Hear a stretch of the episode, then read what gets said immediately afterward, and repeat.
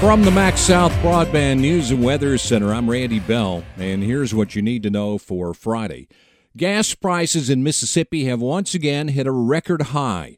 AAA says the average price statewide this morning is almost 402. That's about half a cent higher than the previous record that was set back in March. The Auto Club's Nick Chabarria says it's a little bit surprising that prices are still climbing. We saw crude oil trading under $100 a barrel for a short time earlier this week, which of course would typically signal gas prices to come down, but they didn't quite respond that way. Up until today, Mississippi had been one of the last states with an average gas price under $4. Locally, prices had already climbed higher than that. Attala County has been above $4 since last week. A domestic dispute in Leake County early yesterday has left a man hospitalized and his wife facing charges. The sheriff's department says Brooke Giles is accused of shooting her husband during an argument at their home on Highway 488 in the Madden area. 55 year old Robert Giles was taken to a hospital in Jackson, where last report he was in the intensive care unit. His 52 year old wife, who was still on the scene when deputies arrived, is facing charges of domestic violence, aggravated assault.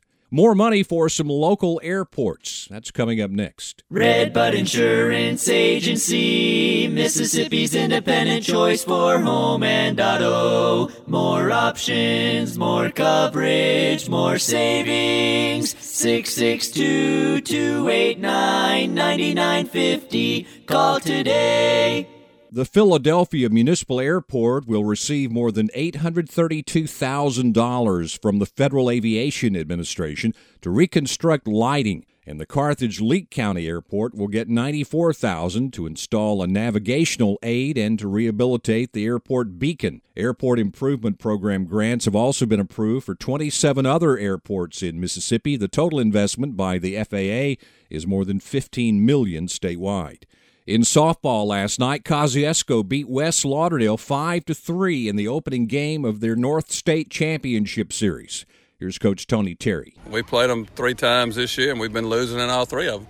I think it's just the way that we played for for a while. You know, just not quitting. We may not win every ball game, but we're not going to quit. And, and to the last out, we're going to fight you. Game two tonight at West Lauderdale.